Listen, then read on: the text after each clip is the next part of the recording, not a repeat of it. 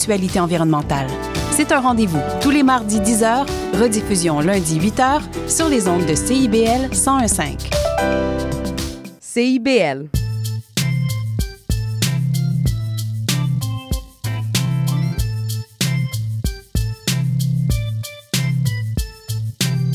C I B L cent un virgule cinq, Montréal. Vivre Montréal, Montréal, Montréal. Alors, ici C I B L. C I B L. On entre en onde bientôt, bientôt, dans cinq minutes. C I B L cent un virgule cinq, au cœur de Montréal. Il est dix-neuf heures. Bienvenue à Sainte-Catherine, Saint-Loup.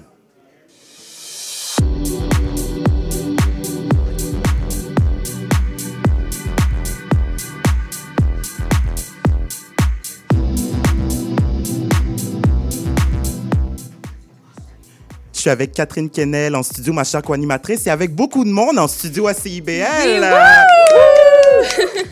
Un D J set qui vient de terminer. Là, je suis très heureuse d'être là avec toi, Lou, pour une deuxième semaine.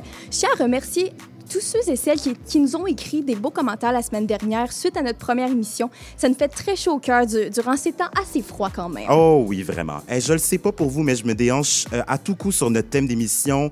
Euh, je vous le rappelle, là, c'est notre ami musicien qui a composé le tout. Son nom, c'est Jacob Desjardins. Pour la dernière demi-heure de l'émission cette semaine, on reçoit la doctorante en philosophie Émilie Carrière, qui publie prochainement son ouvrage Woke Brutalism, Brutalisme Woke. Oui, oui, attachez vos tucs, ça va parler de wokisme en deuxième partie de l'émission. Oh yes! Et vous pouvez toujours nous suivre sur nos réseaux sociaux pour connaître d'avance nos invités de la semaine et revoir nos moments marquants. Ou, si vous voulez réagir aussi, nous suggérer la macération quinze jours de la semaine, c'est au sainte-catherine tiret saint tiret loup point c i b l arobase gmail point com. Bon, ben commençons notre tour de table. Cette semaine, on a deux nouveaux amis, deux, deux chroniqueurs qui nous rejoignent en alternance avec Victor Sansou et G- Jessica Saint-Germain. Et ici, devant moi, juste à ma gauche, je vois Simon Veilleux. Allô, Simon! Salut, Lou! Écoute, collaborateur que nous rencontrons pour la première fois, tu viens nous offrir une chronique philo, ou plutôt, si je devrais dire, un éditorial critique euh, aux deux semaines, c'est ça? Bien, c'est ce qu'on avait entendu, là. Donc, euh, je vais essayer de me lancer dans quelque chose du genre. Oh, ben oui, on va y aller. Euh, pour que le public apprenne à te connaître un petit peu, en quoi tes samedis te représentent, Simon? Ben moi, mes samedis, c'est, euh, je te dirais que c'est relax avec des amis, avec ou la famille là. Euh, c'est rarement euh, euh, partout en fête, mais je suis quand même, je suis quand même intéressant là. Je suis pas juste un, un nerd de philo là, euh, comme la chronique peut le laisser mais croire. Tu peux toujours aller à un party avec un livre de Platon, ça se fait. C'est sûr. C'est moins socialement accepté, on dirait là. Et cette semaine, tu y vas avec une nouvelle peu rapportée dans les médias, les trente ans des apatistes au Mexique.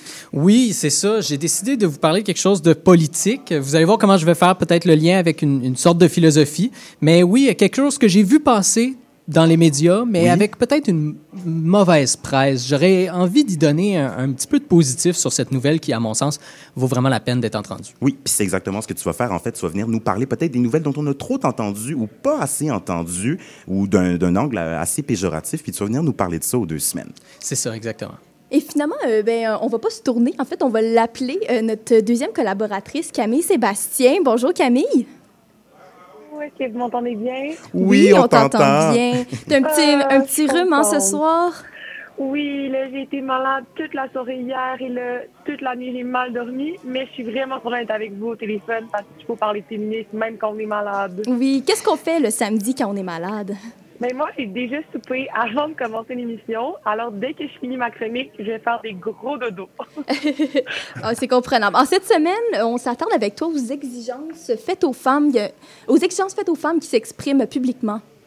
C'est ça? Oui, en effet. Ben, c'est ça. Je pense que c'est important de, de le nommer encore. On en a parlé un peu la semaine dernière avec Martine Delvaux, mais le fait d'être une femme dans l'espace public, ça ajoute encore plus de défis, puis on n'a pas le droit à l'erreur. Donc, je voulais prendre le temps de vous en parler, puis en même temps, on va pouvoir discuter du livre de Catherine Dorion, parce que moi, je l'ai lu, contrairement à plusieurs journalistes, j'ai l'impression.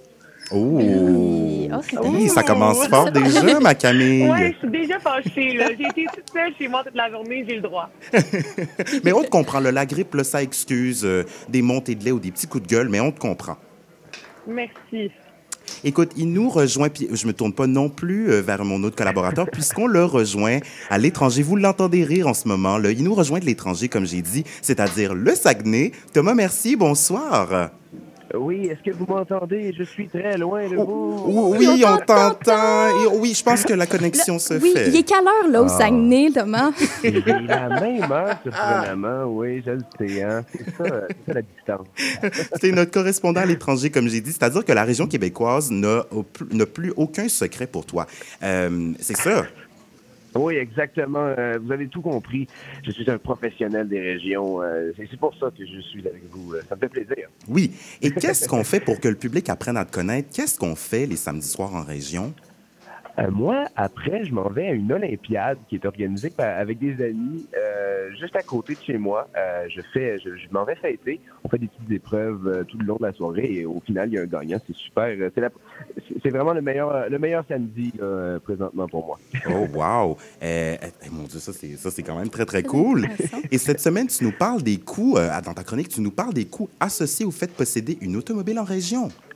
Oui, parce que c'est une réalité qui est assez spécifique aux régions. Ben, ce qu'on pense euh, qui est assez spécifique aux régions, euh, j'ai été chercher, j'ai été faire des petits calculs mathématiques, là, sorti mon euh, mon côté mathématique oh, que je n'ai pas sorti depuis le secondaire. Là. Oh, donc, euh, ouais, t'as, t'as on, sorti on calcule le... ce soir. Et t'as sorti la grosse affaire pour nous ce soir. oh, eh bien. Quand même. eh bien, on a hâte, Thomas. Merci. Euh, vous euh, les avez entendus euh, la première fois. Ils reviennent encore une fois ce soir. Euh, on pensait qu'elle allait être prise. Il, elle pensait qu'elle allait être prise euh, sur le trafic de Saint-Laurent, mais euh, okay, elles sont... Hey, euh, excusez, là, elle a... oh, hey, ma Suzanne, ça va? Elle te... Allô? T'as-tu hey, barré le char? Oui, j'ai barré le char, là, okay. Mon Dieu. Hey, t'as-tu pris la, la Mastercard pour le parc commun? J'ai pris la Visa cette fois-ci. Hi, mon Dieu, okay, prends-la pas la prochaine okay, fois, là. Bon, dépose ta sacoche, on est prête, là. Oh. Hey, bonjour tout le monde. Salut. Ah... Oh. Allô? Hey, bon, déjà qu'on voulait pas être là, nous autres. Là, ça a bien l'air qu'on est quand même là. Allô, Simon? Allô? euh, ben, faut bien payer l'hypothèque. Hein? Déjà que les taxes municipales ont augmenté, j'ai quasiment le goût de tout vendre là, pour aller peut-être à Knowlton. Ou ouais, à Kamouraska. À Magog. En Floride. Bref, on le sait où ça s'évade, l'U D A. Donc, on pense à vendre, moi et ma, et ma Momo, parce que ben là, ça suffit refiler ma facture à mon locataire. Là. Non, non, non, non, non, là, je vous vois venir. Applaudissez-moi pas. C'est pas facile d'être une propriétaire exemplaire et formidable qui, de temps en temps, envoie du vin nature en cadeau à son locataire parce que je vois pas pourquoi on pourrait pas faire ça. Écoute, en deux mille vingt-quatre, là, on, peut, on prévoit une hausse de, de quatre virgule neuf pour cent des taxes résidentielles à Montréal. Du jamais vu depuis deux mille dix, là, mesdames et messieurs. On avait quelques rides en moins à cette époque-là, oh, ma Suzanne. Tu peux le dire. Donc, nous, le plateau, on a seulement une hausse de quatre virgule neuf pour cent. Parce qu'on le mérite, on a des bonnes buvettes. Tandis que Hochelag se voit une hausse de cinq virgule huit pour cent. Déjà que c'est un coin rough, là. Un coin rough. Oh non, mais là, cancellez-nous ou pas, là, à C I B L. Franchement, on a des amis qui restent là. On va pas les voir, même pas pour une bouteille. Mais... Mais... on va quand même marcher l'été sur Ontario parce que ça se développe. Mais le grand gagnant cette année dans la hausse des taxes résidentielles à Montréal, c'est l'arrondissement Pierrefonds-Roxboro. Maintenant, être avec vous à la maison, Roxboro, j'ai dû aller googler ça. Je savais pas c'était quoi, puis c'était... Écoutez, ma Momo pensait que c'était une autre pilule, là, une autre affaire. Là. Non, non, la hausse des taxes résidentielles, là, comme dirait François Legault puis son gouvernement, là, ça devrait être probablement la faute des immigrants. Bernard Drainville nous disait cette semaine que l'immigration au Canada, c'est un bar ouvert. Oh, ben, coudonc, le bar, c'est-tu le shaker, l'idéal, le Billy Coon, hey, le, le warehouse plus. Sur Saint-Laurent? Ma Suzanne, y avait-tu un rave avec les immigrants puis on le savait pas? Puis on n'a pas été invité. Non, non, non, non, non. Là, ça se peut-tu dire des affaires de même? Là, Bernard, franchement, hey, la C A Q, le brocoli à, à six piastres, c'est-tu les immigrants? Le froid de la semaine dernière, c'est-tu les immigrants? Ma chlamydia, c'est-tu les immigrants? Ma mise en pli à deux cent cinquante piastres, c'est-tu les immigrants? C'est-tu les immigrants? C'est-tu les immigrants? C'est-tu les immigrants? On le sait plus, François! Ah, mon Dieu, bon! Hey, j'ai pas de chlamydia à la maison, c'est juste un exemple de même. Dans le fond, on essaie juste de comprendre pourquoi est-ce qu'il met la faute sur les immigrants pour à peu près tout dans la société. On le sait que quand c'est pas un tremblé, ça vous écœure. Bref, on le sait où ça nous mène. Par exemple, en Allemagne, où le parti de l'extrême droite, l'A F D, l'A F D a planifié pas si secrètement un plan de déportation massive des immigrants du pays.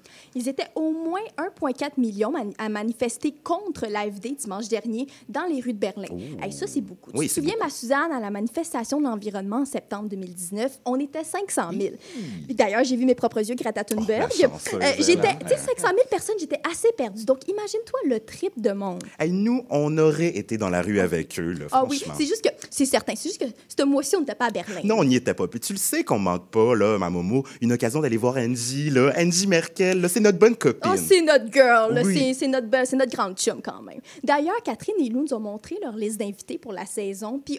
Pour vous donner un indice, on leur a donné des petits noms. Fait que la semaine prochaine, par exemple, on va recevoir Fred. Ben là, c'est tout ce qu'on dit, là, on dit pas plus.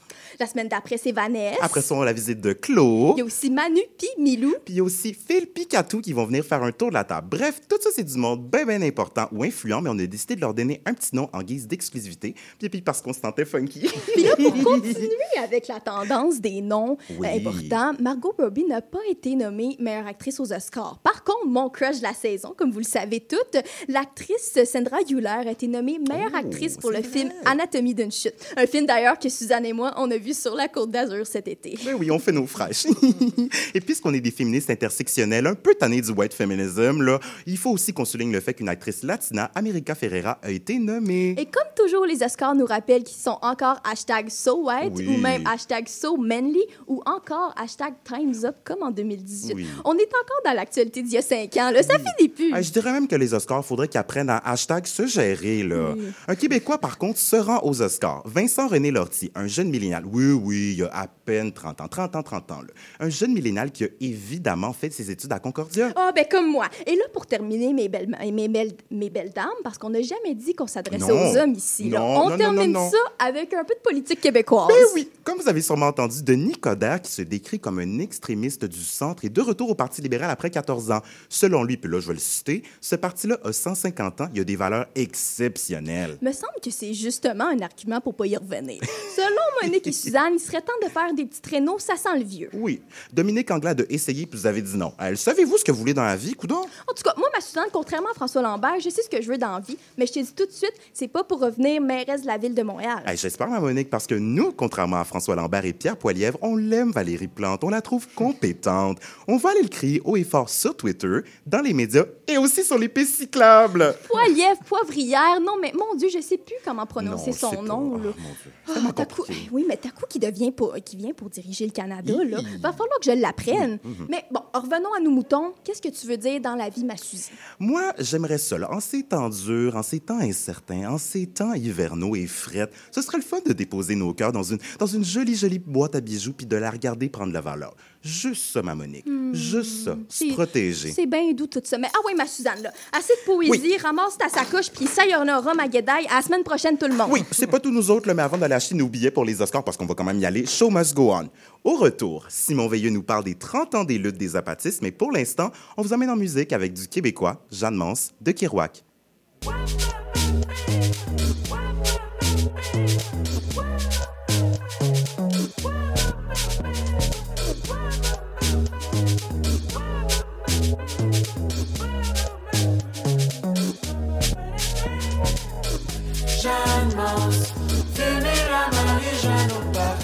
Jeanne-Mance, venez la Marie-Jeanne au parc. Jeanne-Mance, venez la Marie-Jeanne au parc. Jeanne-Mance, venez la Marie-Jeanne au parc. Au parc, Jeanne-Mance, au parc, au parc, Jeanne-Mance, yeah. Jeanne-Mance, venez la Marie-Jeanne au parc. Jeanne-Mance, venez la Marie-Jeanne au parc.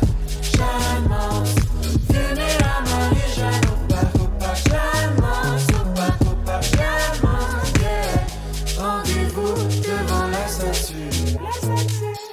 J'ai cherché, mais ça n'a pas paru. C'est le temps de traverser la rue. Roule un gros bat, roule le pied, ferme le joint. Hey. Faites pas de plan cet après-midi, faites pas de plan juste après. Yeah, hey. Bouteille de vin pour l'apéro, papier king size pour la perche. Yeah, hey. Tout le monde taf taf sur le vélo, personne taf taf à la job.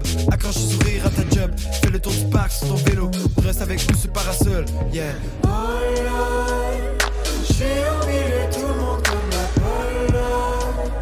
Ça sent très très fort comme l'eau de colonne. Je tiens plus debout, j'ai plus de colonne. J'ai plus de colonne. Yeah. Paquet de fromage, c'est un pique-nique. Acheter de la bière, c'est un pick-six. Standard, je vais rester comme de Big Six. Promenade à Bixi, le soleil à remercier.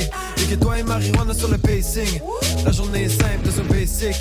On fait pas de rap dans un basement. On fait pas du rock sans un bassiste. Insiste pas trop sur le tabac. On aime ça fumer des purs. Aucun problème de peu tabac. Quand tu enlèves une pleure. On ne fait rien, c'est le sabbat. On est sapé en vêture. Nous on sait bien ce que tu sais pas. Nous on sait, on est seul. On est seul.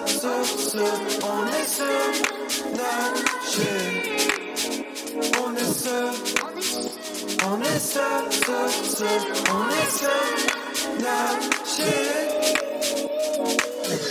J'avance, venez la main et j'avance. J'avance, venez la main et j'avance. J'avance, venez la main et j'avance. J'avance, j'avance.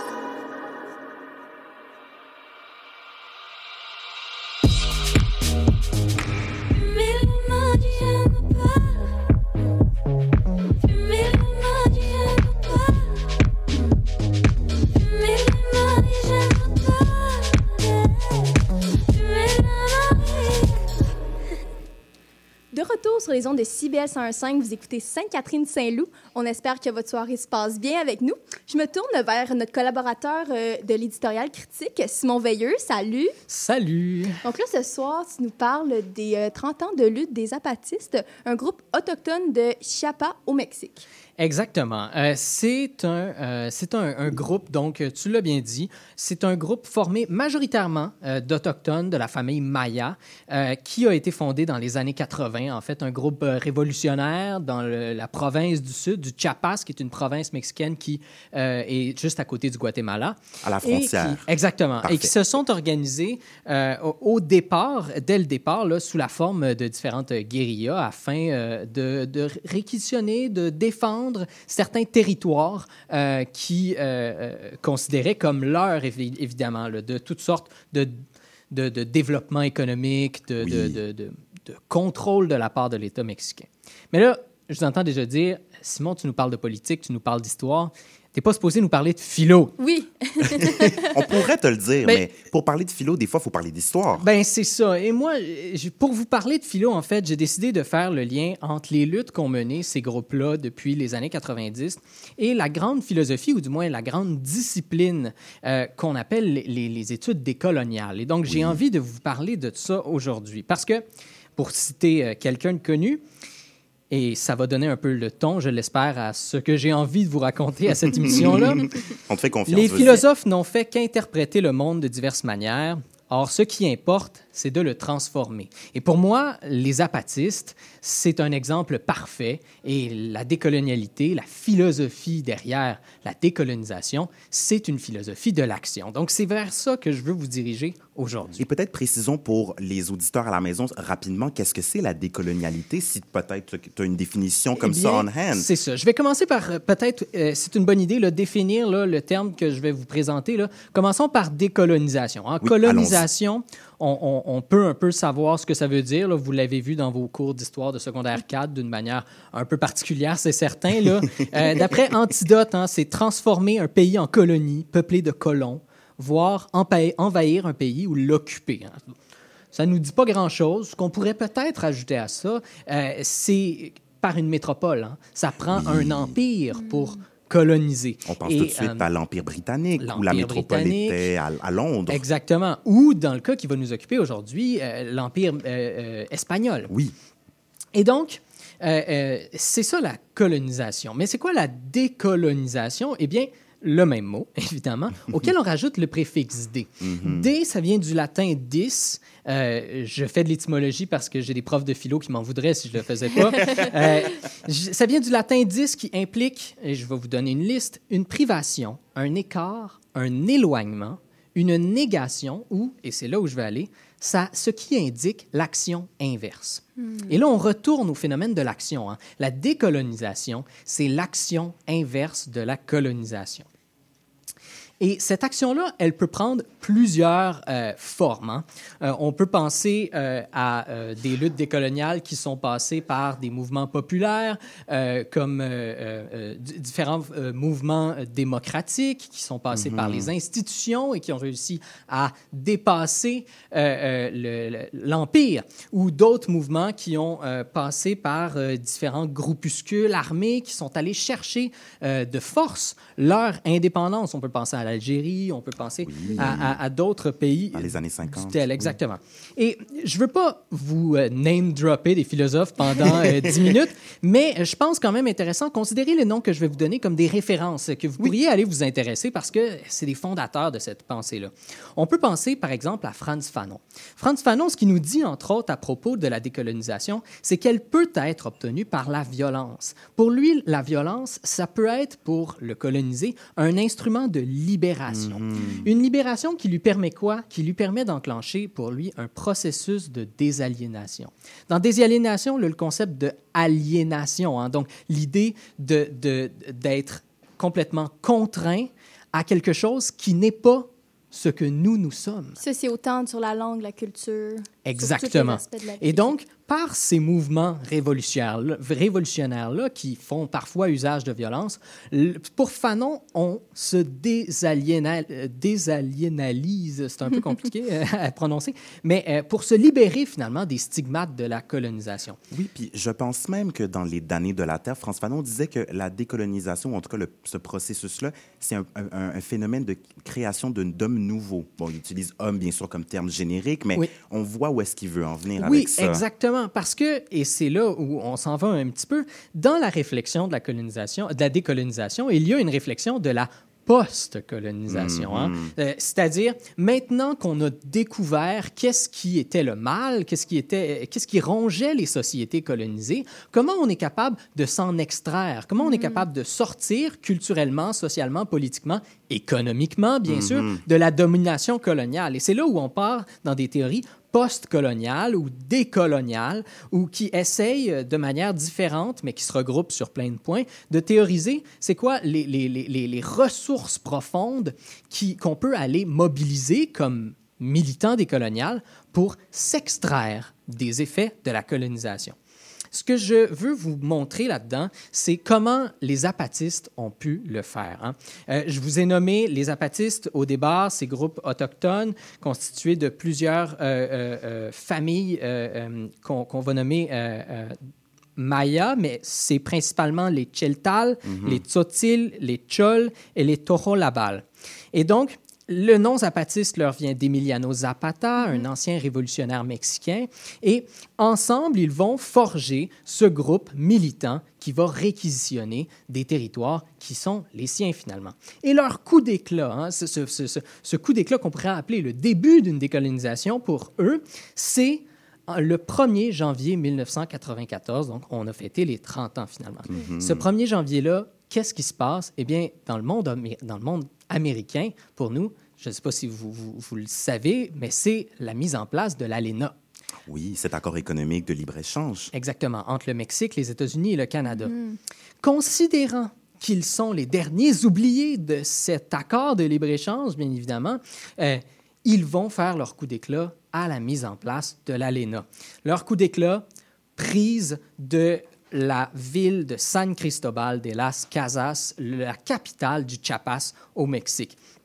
C'est à ce moment-là qu'on voit le sous-commandant Marcos, cette figure euh, avec son passe-montagne et sa petite pipe qui euh, déclare euh, ses, premiers, euh, ses premières actions dans ce qu'il va appeler la, la, la guerre du quart-monde, hein, une guerre qui va se jouer sur tous les fronts pour lui, évidemment militairement, euh, mais aussi médiatiquement, hein, parce que c'est le début de la, la, la, l'altermondialisme, des, des réseaux de solidarité internationale mmh. pour ces petits groupes de révolutionnaires qui essayent de s'extraire au néolibéralisme. Et donc, c'est vraiment ce qu'on voit dans les années quatre-vingt-dix.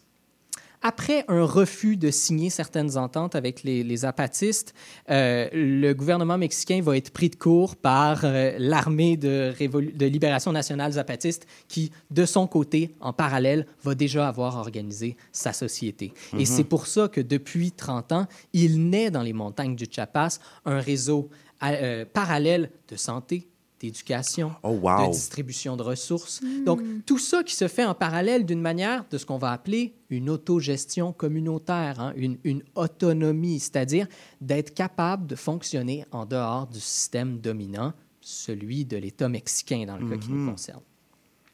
Alors, pourquoi je vous ramène ça à la décolonialité? Hein? Eh bien, parce que la décolonialité, ce qu'elle réfléchit aussi, c'est les différents principes de gouvernance hein, qui peuvent se détacher de ce qui se faisait sous la colonie. Si la colonie, le rapport colonial est un rapport inévitablement de domination entre, oui. euh, dans notre cas, euh, la colonie oxy- les, les, les colonisateurs occidentaux mm-hmm. et toute leur philosophie moderne, euh, leur, leur, leur, leur rationalisme, le, toutes ces, exactement, toutes ces idées-là qui, qui, qui essayent d'universaliser à l'échelle euh, de la planète Terre, eh bien, il va avoir dans les études décoloniales la pensée qui cherche à contrebalancer ce pouvoir, essayer de réfléchir à une autre façon de gouverner, une autre fa- façon d'avoir des relations entre les genres, une autre façon d'avoir des relations entre les, des, des, des individus de classes différentes ou de, de, de communautés, de cultures, de langues différentes. Et comment ça s'applique au Chiapas, par exemple?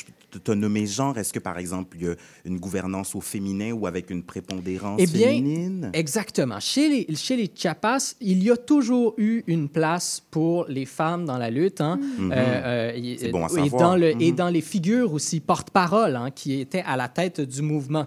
Euh, mais aussi, le Chiapas, c'est, euh, et l'expérience zapatiste, finalement, c'est aussi une plus grande place aux personnes issues de la diversité de genre et de sexe. Hein. Euh, les personnes trans, entre autres, euh, euh, sont acceptées dans les communautés zapatistes. Mm-hmm. Euh, dans le dernier voyage que les zapatistes ont entrepris à l'échelle du monde pour propager, en quelque sorte, la bonne nouvelle zapatiste, il y avait une personne non-binaire sur le bateau, et cetera, et cetera. Donc, ça, on est... Non, on parle de, en dix-neuf cent quatre-vingt-dix en... encore? Non, non, non, ou... ce ça, dernier bateau-là, c'est récent. Okay, okay. Mais donc, c'est la construction de ces nouveaux systèmes-là que le zapatisme se propose de faire. Alors, je, je voudrais terminer là, peut-être là, pour ce grand tour d'horizon là, qui est trop bref, je, vous le comprenez, là, mais sur euh, pourquoi parler des zapatistes aujourd'hui, hein, effet, pourquoi oui. célébrer mm-hmm. les zapatistes? Eh bien, parce que les zapatistes, c'est un militantisme, que je vous l'ai dit, international, en faveur d'une autre façon de faire, hein, mm-hmm. d'une, d'une, d'une vision différente de notre économie, de nos relations euh, euh, interpersonnelles, mais aussi de nos relations politiques, de notre organisation sociale, avec évidemment des petites particularités qui leur proviennent des montagnes du sud-est du Chiapas, mais mm-hmm. tout de même, surtout, parler des zapatistes, c'est parler d'un possible. Hein? C'est parler de possibilités révolutionnaires, mais c'est aussi parler de possible décolonial. Et parler de possible décolonial, c'est très important parce que la décolonisation, elle n'est pas faite partout. Non, elle reste à faire. La pensée décoloniale est encore vraiment florissante. Il faut la faire. Et pour le ramener plus proche de nous, ben, eh bien, ça nous permet de regarder d'un nouvel angle des situations comme ce qu'on voit, par exemple, en Palestine, ce qu'on voit au Rojava, ou plus proche de nous, ce qu'on voit dans les luttes des Premières Nations, des Inuits, des Métis. Donc, on voit vraiment comment euh, euh, une réflexion comme ça peut s'appliquer euh, ici. Alors, je terminerai quand même là, en citant euh, euh, le sous-commandant insurgé Moïse, le, le représentant officiel de, de, de, des zapatistes aujourd'hui. Euh, Nous avons sûrement commis de nombreuses erreurs au cours de cette année. Nous en ferons sûrement davantage au cours des cent vingt prochaines années, mais nous n'abandonnerons pas, nous ne changerons pas de voie, nous ne nous vendrons pas. Donc, je crois que magnifique. C'est assez génique. Quel... Simon, tu, coup, c'est tu notre toujours... cours d'histoire de, c'est de notre la cours semaine. D'histoire de philo. Wow! Merci, Simon, pour ce propos intéressant. Sincèrement. Un plaisir. Wow! Merci beaucoup. On se laisse pour une courte pause. Là. Restez pas loin à la maison parce que Camille-Sébastien, elle revient avec un, un, un sujet encore plus intéressant aussi. Elle aborde l'intransigeance envers les femmes dans l'espace public. Restez pas loin. Bonjour, ici les Zapatistes. Vous écoutez C I B L cent un virgule cinq. Viva Zapatista! Cherche un vin cent pour cent résineux, mais à zéro virgule cinq pour cent d'alcool. Cherche un gin fort en goût, mais faible en alcool. Et un mousseux avec beaucoup de prestige, mais très peu d'alcool. Cherche aussi une bière. Pensez à la S A Q. Des produits à zéro virgule cinq pour cent d'alcool et moins, on en a. En plus, de jeudi à dimanche, obtenez trois mille points Inspire à chaque tranche d'achat de vingt dollars de produits à faible teneur en alcool. Ça, ça veut dire trois dollars d'économie sur votre prochain achat. S A Q, le goût de partager. dix-huit ans et plus, certaines conditions s'appliquent. Détails dans S A Q point com. Vous cherchez une activité ludique et rassembleuse? Inscrivez le Bingo Radio de C I B L à votre agenda. Chaque semaine, courez la chance de gagner trois mille cinq cents dollars en prix. Invitez vos amis et jouez avec nous tous les dimanches dès treize heures. Pour participer, procurez-vous les cartes de jeu du bingo de C I B L dans un point de vente près de chez vous. Pour trouver les lieux, visitez notre site web au C I B L mille quinze point com sous l'onglet « Bingo Radio de C I B L ». À dimanche prochain et bonne chance! Chez Éducalois, on sait que la loi, c'est pas toujours facile à comprendre. Mais nous sommes là pour vous aider à y voir plus clair. Alors arrête de tourner les coins ronds. Et renseigne-toi avec Angle Droit. Chaque mardi de onze heures à onze heures trente. Sur C I B L au cent un virgule cinq. C'est un rendez-vous parce que savoir... c'est pouvoir. Ici Yvan Bugeaud de l'émission Folie douce. Expert en santé mentale depuis dix-neuf cent quatre-vingt-onze, Folie douce repousse les préjugés et tabous.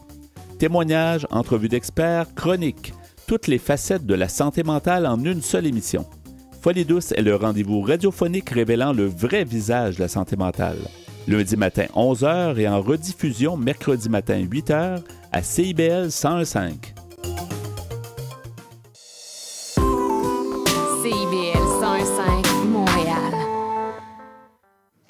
De retour sur les ondes de C I B L cent un virgule cinq, vous écoutez toujours Sainte-Catherine-Saint-Loup, votre émission pour vous préparer avant une grosse soirée. Je vous le rappelle que vous pouvez toujours nous suivre sur notre page Instagram qui porte les noms des, de l'émission afin de revoir des extraits marquants ou voir les sujets de la semaine. Camille-Sébastien au téléphone. Allô, je suis encore là. euh, tu es encore là. La semaine dernière, avec Martine Delvaux, on parlait de l'exigence de perfection envers les femmes qui s'expriment publiquement et c'est ce dont tu nous parles aujourd'hui. Oui, en effet, ben, ça m'a vraiment tourné dans la tête cette semaine, donc je voulais prendre le temps de vous en reparler.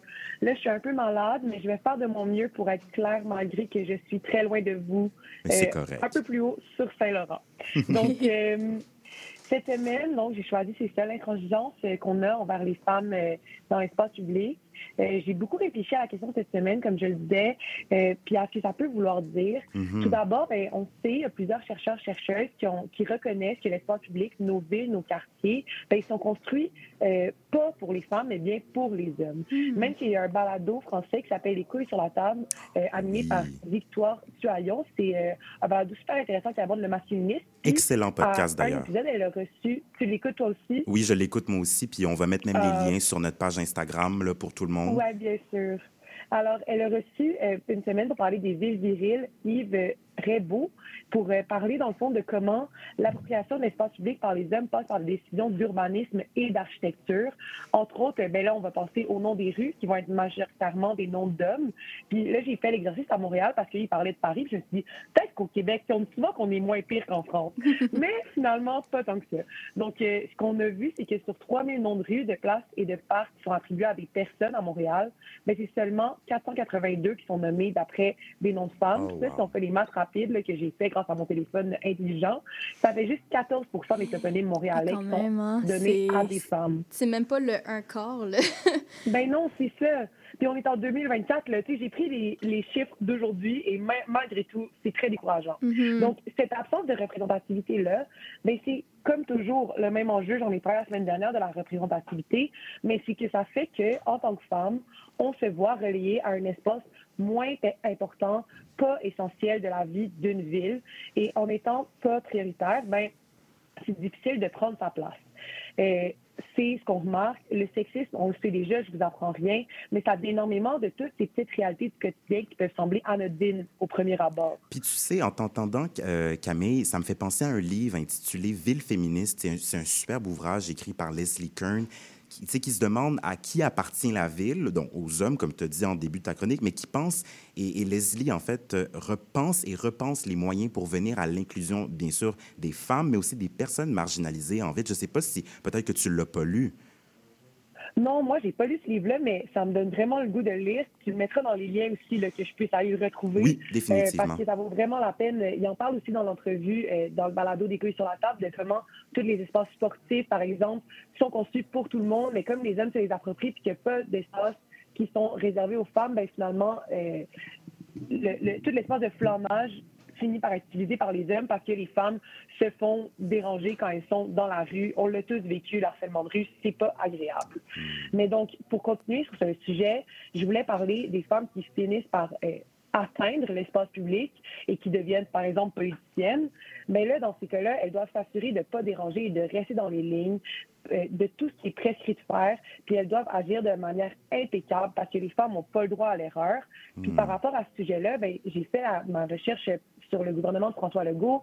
François Legault s'est beaucoup vanté, donc le premier ministre du Québec, d'avoir euh, un, un gouvernement paritaire, puis un...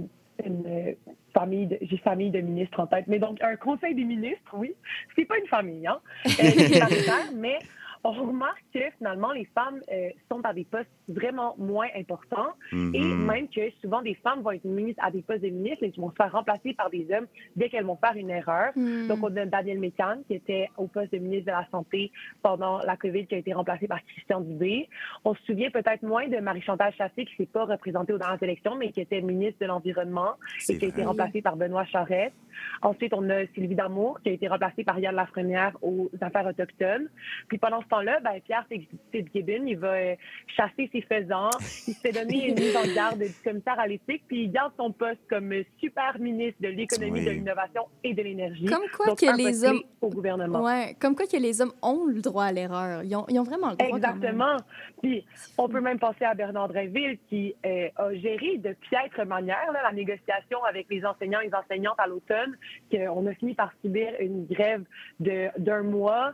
Et finalement, les gens de la F A S sont encore en train de voter pour savoir si elles acceptent la décision. Mm-hmm. Puis ça, c'est sans compter son, in- son interprétation, ma foi, grotesque de Tune d'automne des Cowboys fringants. Ma foi, grotesque. J'adore la petite pointe à Bernard Drainville. Mais là, tu sais, on, on a le droit de le dire, je pense. Oui, on a le droit de le dire. Liberté d'expression. Exact. Et là, toute cette réflexion-là, bien, ça m'a mené aussi à réfléchir et à me rappeler le livre que j'ai lu, moi, cet automne, donc le livre de Catherine Dorion, Les Têtes brûlées, Carnet d'espoir punk. Oui. On se souvient tous comment, à l'automne, son livre a fait scandale, comment oui. tous les opinieux, les commentateurs se sont empressés de l'accuser, de salir la réputation de Gabriel Nadeau-Dubois et de Québec solidaire. Mm. Toi, Catherine, tu as lu le livre aussi, oui. tu viens de le finir, je pense? Oui, moi, je l'ai, moi, je l'ai terminé. Puis, honnêtement, ce qui, tu sais, ce qui m'a vraiment euh, marqué dans le livre, c'était...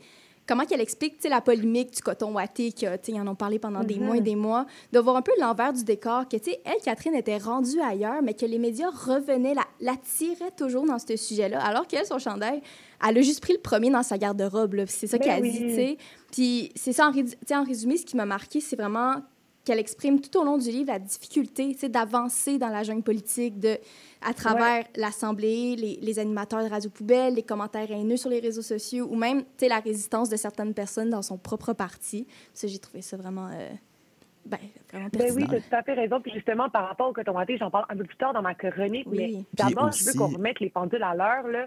J'aimerais ça qu'on prenne quelques minutes collectivement pour réfléchir à ce que son livre dénonçait réellement, plutôt que de tourner les coins ronds puis d'annoncer dans oui, un oui. affolement collectif des présupposés sur un livre que bien des gens qui l'ont commenté semblent ne pas avoir lu ou peut-être pas lu de bonne foi ouais. même. Mm-hmm. Parce que ce livre-là se veut, selon moi, une réflexion sur notre système politique actuel et sur ce qui est attendu des élus, bien plus que d'une campagne de salissage envers un parti de gauche. Là.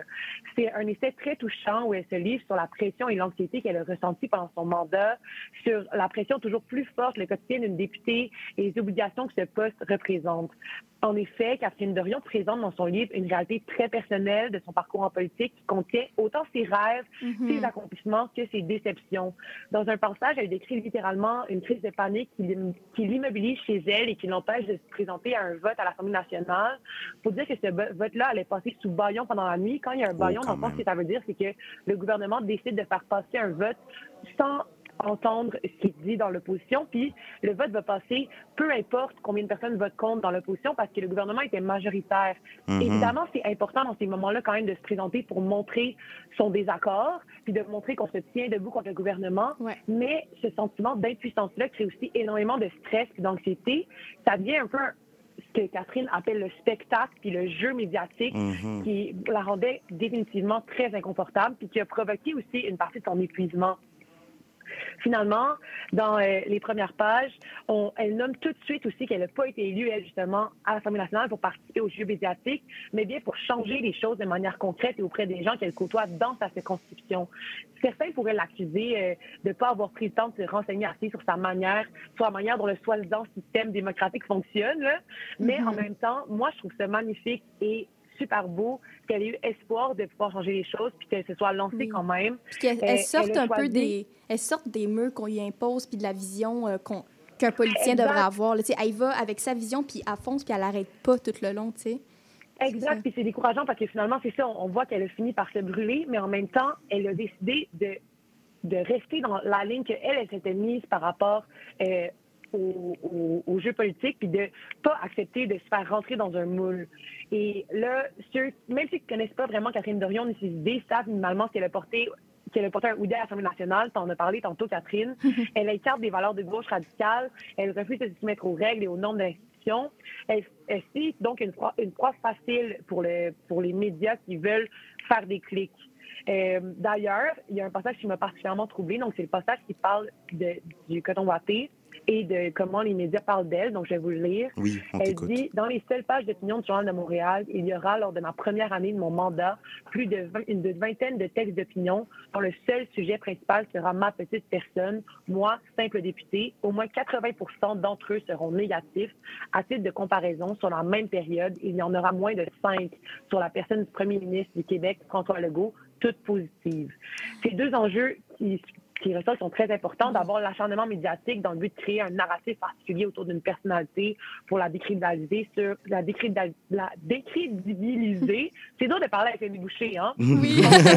C'est son habillement, mais aussi ça va être un enjeu donc euh, par rapport à ce qu'on attend d'une personne. Puis j'aimerais finir ma chronique en disant peut-être que comme le le Parlement devrait représenter la population. Pourquoi est-ce que, plutôt que de porter des tenues de ville avec veston-cravate, entre guillemets, comme c'était dans le mandat en deux mille dix-neuf, mm-hmm. pourquoi est-ce qu'on ne s'habillerait pas de la manière dont on s'habille dans la vie de tous les jours? Il faut se rappeler qu'être politicien, c'est pas une carrière, mais c'est bien une fonction qu'on doit occuper pendant Exactement. un certain moment. Représente les gens, là. Alors, pourquoi est-ce qu'on ne s'habillerait pas comme on s'habille à notre travail, à la limite? Catherine Dorion, c'est une autrice, c'est une artiste. Mm-hmm. Alors, c'est tout à fait normal qu'elle ne soit pas en veston-cravate. Là, on ne voit pas beaucoup d'artistes qui portent le veston-cravate de toute façon. Euh, je tiens quand même à rappeler l'histoire, euh, l'espoir que, qu'elle partage dans son, dans son livre. Parce qu'il y en a quand même de l'espoir. Lire. Ben oui, puis personnellement, moi, ça m'encourage de penser qu'il existe d'autres têtes brûlées qui refusent de simplement accepter d'entrer dans les engrenages d'un système qui est brisé. Là. Mm-hmm. Donc, euh, je, Camille, tu nous invites à lire son livre vraiment pour mieux comprendre en détail les, euh, les enjeux du système politique. Ben oui, définitivement, ça aide à comprendre les, les enjeux dans le système politique, puis aussi mm-hmm. à avoir une description très personnelle d'un passage en politique ouais. qui a été rempli d'obstacles, où elle nous offre son histoire mm-hmm. de manière tellement intime et touchante, puis j'aimerais ça que ça soit la plus... Ouais, ben merci, discute. merci beaucoup, Camille, euh, pour ta chronique vraiment très intéressante. Pour ceux qui nous écoutent, si vous voulez réagir ou, ou si vous avez des propositions, des idées, écrivez-nous à l'adresse courriel sainte catherine saint loup point c b l a commercial gmail point com ou sur notre Instagram. On vous envoie en chanson. Elle a été choisie par notre invitée ce soir, Émilie Carrière. C'est Let the Light In par Lana Del Rey.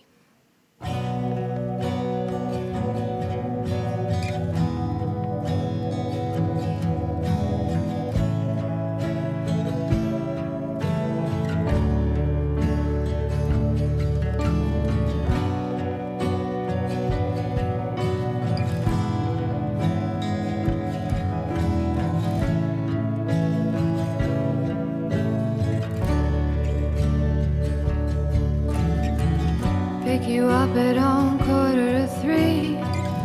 Ask you if you want something to eat. Drive around, get drunk, do it over again.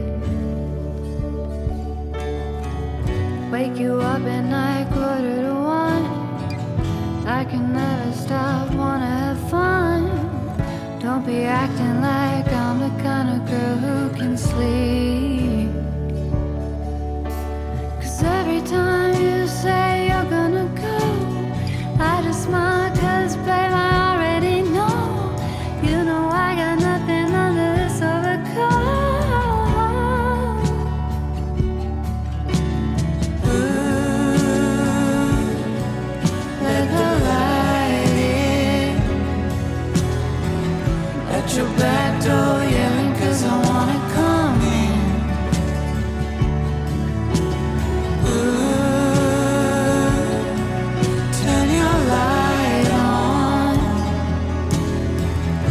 It us, you and I back at it again.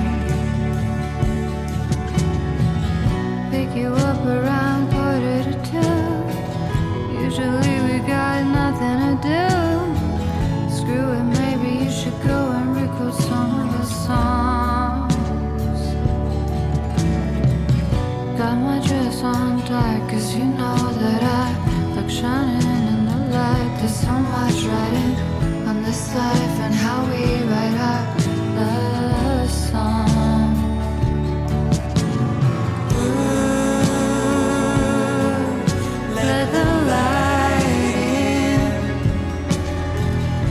at your back door yelling cause I wanna come in. Ooh, turn your light on. Look at us, you and I, back at it again. Cause I love to love to love to love you. I hate to hate to hate to hate you. The Beatles on, light the candles, go back to bed. Cause I wanna, wanna, wanna, want you. I need to, need to, need to, need you. Put the T V on, the flowers in a place like your head. Ooh, let the light in. At your back door, yeah, cause I wanna come in. Ooh, turn your light on. Look at us, you and me, back at it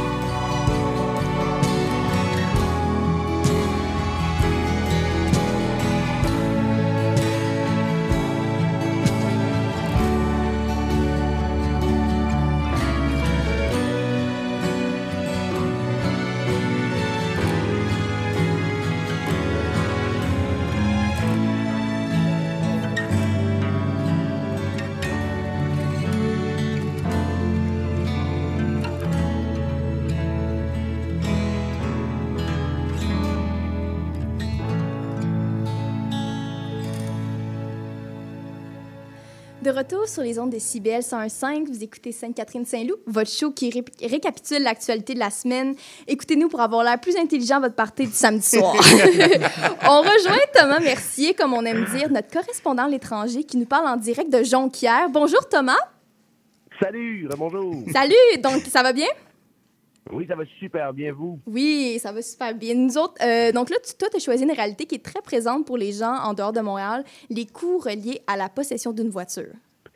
Oui, en effet, là, l'idée m'est venue parce que j'entends souvent dire qu'à Montréal, la vie coûte vraiment plus cher qu'en région. Et mmh. oui, c'est vrai que les loyers sont plus élevés, que l'épicerie, c'est plus cher et que tu peux même pas penser être propriétaire d'une maison sur l'île sans gagner trois fois le salaire de Patrick Lagacé. C'est vrai, tu sais. Euh, alors, pourquoi est-ce que je m'apprête à vous dire que lorsqu'on vous dit que de vivre en région, c'est moins cher, eh bien, on oublie peut-être une variable, la possession d'une voiture. Hein?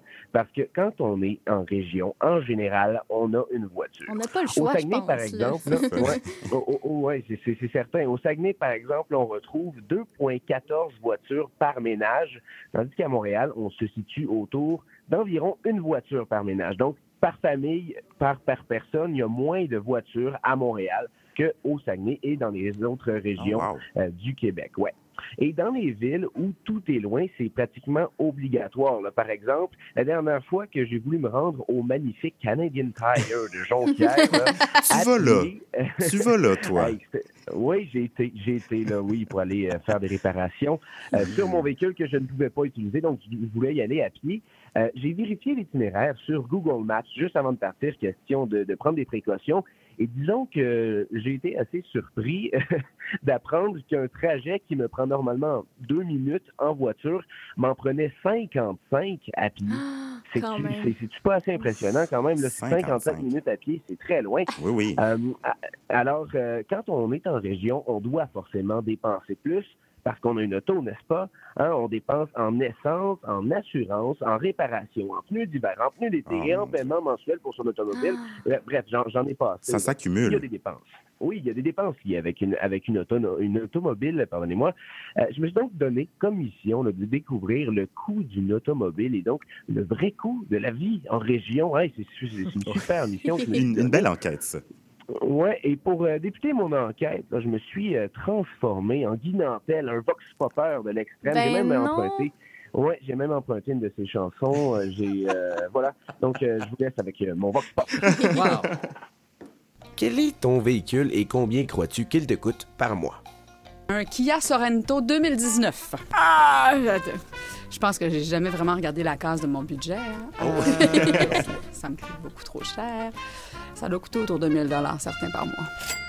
J'ai un Hyundai Veloster deux mille treize Turbo. cinq cents dollars par mois, c'est selon moi ce que je dépense par mois avec mon véhicule. Un Nissan Kick. Bon, bon euh, cinq cents, six cents, peut-être même six cents, sept cents dollars. Une Yaris deux mille sept. Je dirais environ quatre cents dollars. Honda Civic deux mille huit. Quand ça va bien, deux cents dollars. Nissan Versa deux mille douze, bumper noir. Euh, j'ai eu très cher de réparations là, au courant de l'année. Euh, ça m'a coûté plusieurs milliers de dollars. En plus des pneus, euh, les assurances ont encore un prix.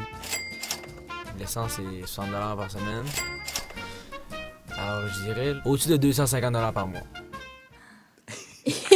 Ouais, hein? Donc, euh, ce qu'on peut retenir de ces chiffres-là, en gros, euh, ce qui nous a été donné par les répondants du Vox Pop, c'est que plus on a une grosse auto, plus ça nous coûte cher, et quand il y a des réparations qui s'ajoutent, et là, là, ça peut faire ça, mal. Ouais. Oh, oui, oui. Ouais. Donc, on peut voir aussi qu'une petite Civic deux mille huit, là, c'est deux cents dollars par mois environ, et qu'on se situe autour des mille dollars par mois avec une grosse Kia Sorento wow. deux mille dix-neuf, là, le B U S de, de l'année. C'est un loyer euh, de plus, plus quasiment. C'est un loyer de plus de, dans, pour un quatre virgule cinq à Montréal, ouais. peut-être, ou trois virgule cinq. C'est ça. Selon les statistiques de la S A C, pour la région du Saguenay-Lac-Saint-Jean, sur les cent quatre-vingt-dix-neuf mille véhicules de promenade présents sur le territoire, on rapporte quatre-vingt-un mille automobiles contre cent trois camions légers et V U S. Mmh.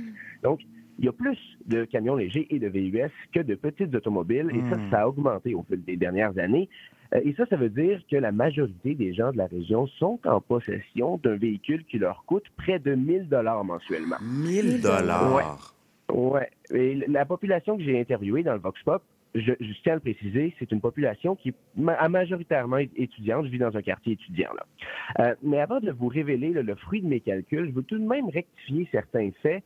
Euh, avoir des grosses autos, c'est pas un phénomène qui est unique à la région. Partout au pays, là, les V U S et les camionnettes, ça a la cote, vraiment, là. En fait, certains constructeurs, il n'y a même plus de petites voitures. On joue euh, avec l'émotion, euh, la peur de ne pas être en sécurité euh, quand on est dans un plus petit habitacle. Il y a des organismes même qui demandaient, il y a quelques années, qu'on cesse de diffuser à la télévision là, des publicités qui montrent uniquement des gros modèles mmh. d'auto, des Ford F cent cinquante, des G M C Sierra, bref. Euh, ces mêmes organismes-là là, dénoncent l'irres- l'irresponsabilité des diffuseurs avec leur discours là, sur l'urgence climatique dans le bulletin de nouvelles alors qu'ils diffusent des publicités de pick-up à heure de grande écoute. Mm-hmm. On pense à vous, Radio-Canada. Et puis, euh, je pense aussi, je pense aussi peut-être, il euh, faudrait peut-être me corriger ou contre-vérifier, je pense aussi qu'il y a un parti politique au Québec, peut-être que c'est Québec Solidaire qui a demandé à ce qu'on ne diffuse plus euh, ces publicités-là. Mais ça, c'est à, c'est à vérifier, ouais, ben, mais je pense. C'est ça. C'est, il y a des organismes qui ont, qui ont demandé ça, mais il y a aussi des, des, des acteurs politiques oui, qui l'ont demandé. Mm-hmm. Euh, ça, ça, ça brasse un petit peu, là, mais il, il semble avoir un bon lobbying de la part des, euh, des, des constructeurs automobiles. Et euh, je voulais aussi expliquer qu'en région, là, il faut... Euh, on peut expliquer que, qu'on, que ce soit nécessaire d'avoir un, un plus gros véhicule. Euh, il y a une certaine proportion de la population qui pratique des sports, là, comme le vélo de montagne mm-hmm. ou, le, ou le ski, qui nécessite d'avoir un grand coffre. Vous avez ici, on est près de, on est à quinze minutes de la nature, là, donc on, on a besoin d'avoir, d'avoir des plus grosses voitures.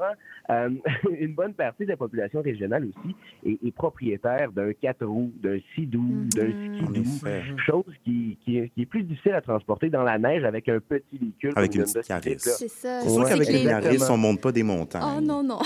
C'est ça. C'est vraiment plus difficile. Euh, c'est ça, bref, c'est que les gens ont des loisirs regarde... différents que ceux en ville aussi, là.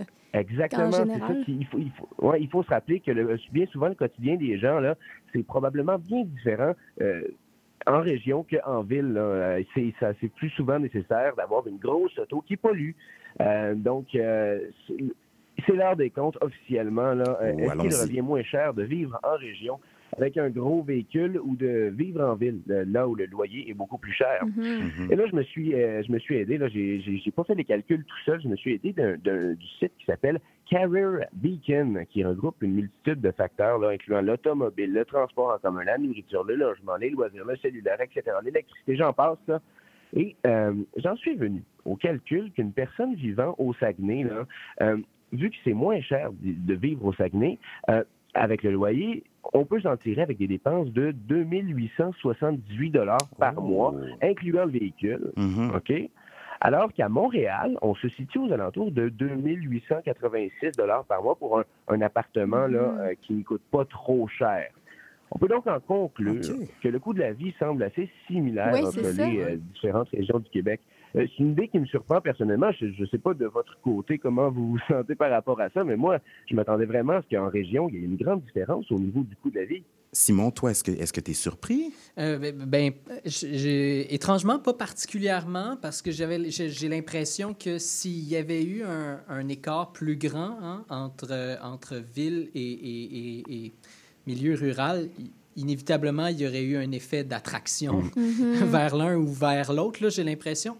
Mais, euh, mais en fait, moi, ce que je me questionne plus par rapport à, à, à, à ton, euh, ton trajet pour ton, euh, mm-hmm. pour ton Canadian Tire, c'était plus, euh, est-ce que tu penses que, euh, puis ça serait peut-être une autre enquête à faire, mais est-ce que tu penses que la manière dont on construit les infrastructures routières a un mmh. effet sur la rapidité à laquelle, à c'est la marche, on peut aller d'un point A à un point B mmh. en ville versus en région? Ah, c'est une bonne question. Définitivement, définitivement, c'est certain. J'ai, j'ai déjà de, discuté avec certains urbanistes euh, dans un autre reportage, là, mais qui disaient que la ville de Saguenay a été littéralement construite pour l'automobile ouais, et non ouais, pour ouais. le piéton. Mmh. Euh, ouais.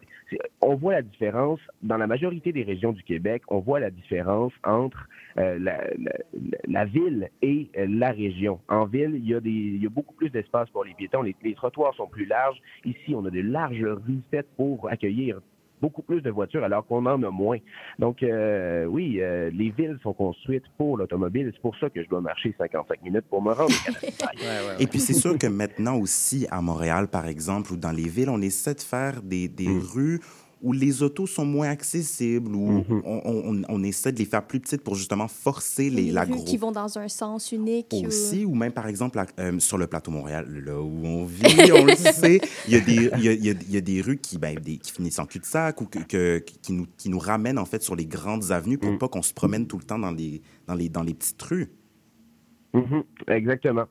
Euh, bref, j'ai, j'ai peut-être manqué là, certains chiffres, euh, certaines données. Euh, dans mon calcul, j'ai fait du mieux, de, de mon mieux là, pour cerner euh, tous les détails. Euh, n'hésitez pas à nous écrire, à m'écrire à moi ou à, à écrire à l'émission euh, si vous arrivez avec un autre calcul différent du mien. Mmh. Euh, bref, euh, n'hésitez pas, là, je suis très ouvert à, à tout ça. Oui, on pourra comparer ça dans deux semaines. Merci Thomas pour ta chronique. Ça fait plaisir. Oui, on se reparle dans deux semaines, Thomas. Restez tout près, on vous revient pour une grande entrevue avec Émilie Carrière sur le wokisme. Vous cherchez une activité ludique et rassembleuse? Inscrivez le Bingo Radio de C I B L à votre agenda. Chaque semaine, courez la chance de gagner trois mille cinq cents dollars en prix. Invitez vos amis et jouez avec nous tous les dimanches dès treize heures. Pour participer, procurez-vous les cartes de jeu du Bingo de C I B L dans un point de vente près de chez vous. Pour trouver des lieux, visitez notre site web au C I B L mille quinze point com sous l'onglet Bingo Radio de C I B L. À dimanche prochain et bonne chance! Pas toujours facile, la vie de famille. Ici Chantal Giraudet, votre animatrice et coach familiale. Je vous invite à me rejoindre à l'émission Au cœur de la famille qui est diffusée tous les mercredis soirs dix-neuf heures sur les ondes de C I B L cent un virgule cinq F M Montréal. Mon nom est Jason Dupuis. C'est moi le cowboy urbain sur la route. Je vous invite tous les dimanches de sept à neuf heures sur les ondes de C I B L Au cœur de Montréal. Une émission de musique country cent pour cent francophone et canadienne. Du hillbilly boogie au western en passant par le bluegrass jusqu'au country pop. C'est le meilleur du country francophone tous les dimanches de sept heures à neuf heures sur les ondes de C I B L.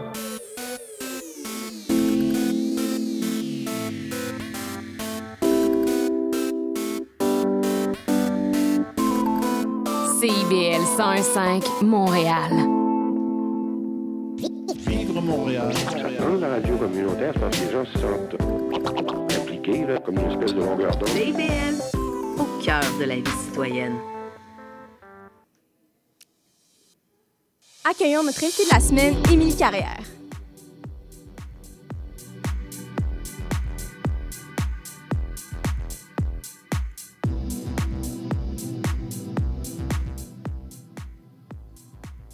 Kant, Platon, Sade, Spinoza, elle les a élus et étudiés. Émilie Carrière, c'est une candidate au doctorat en philosophie et aussi chargée de cours en études classiques à l'Université de Montréal.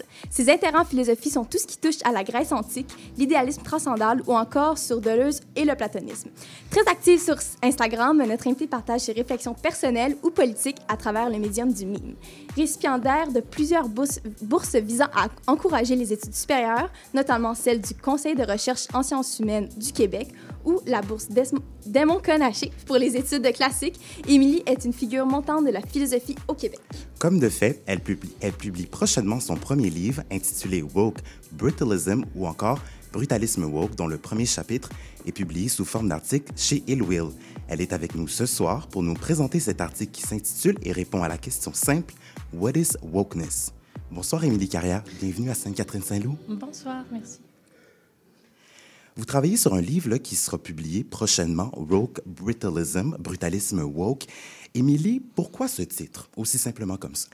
Euh, parce que d'abord, c'était cette notion que le, le wokeness, en fait, doit se penser comme une certaine sensibilité. Mm-hmm. Et cette sensibilité-là, c'est la sensibilité...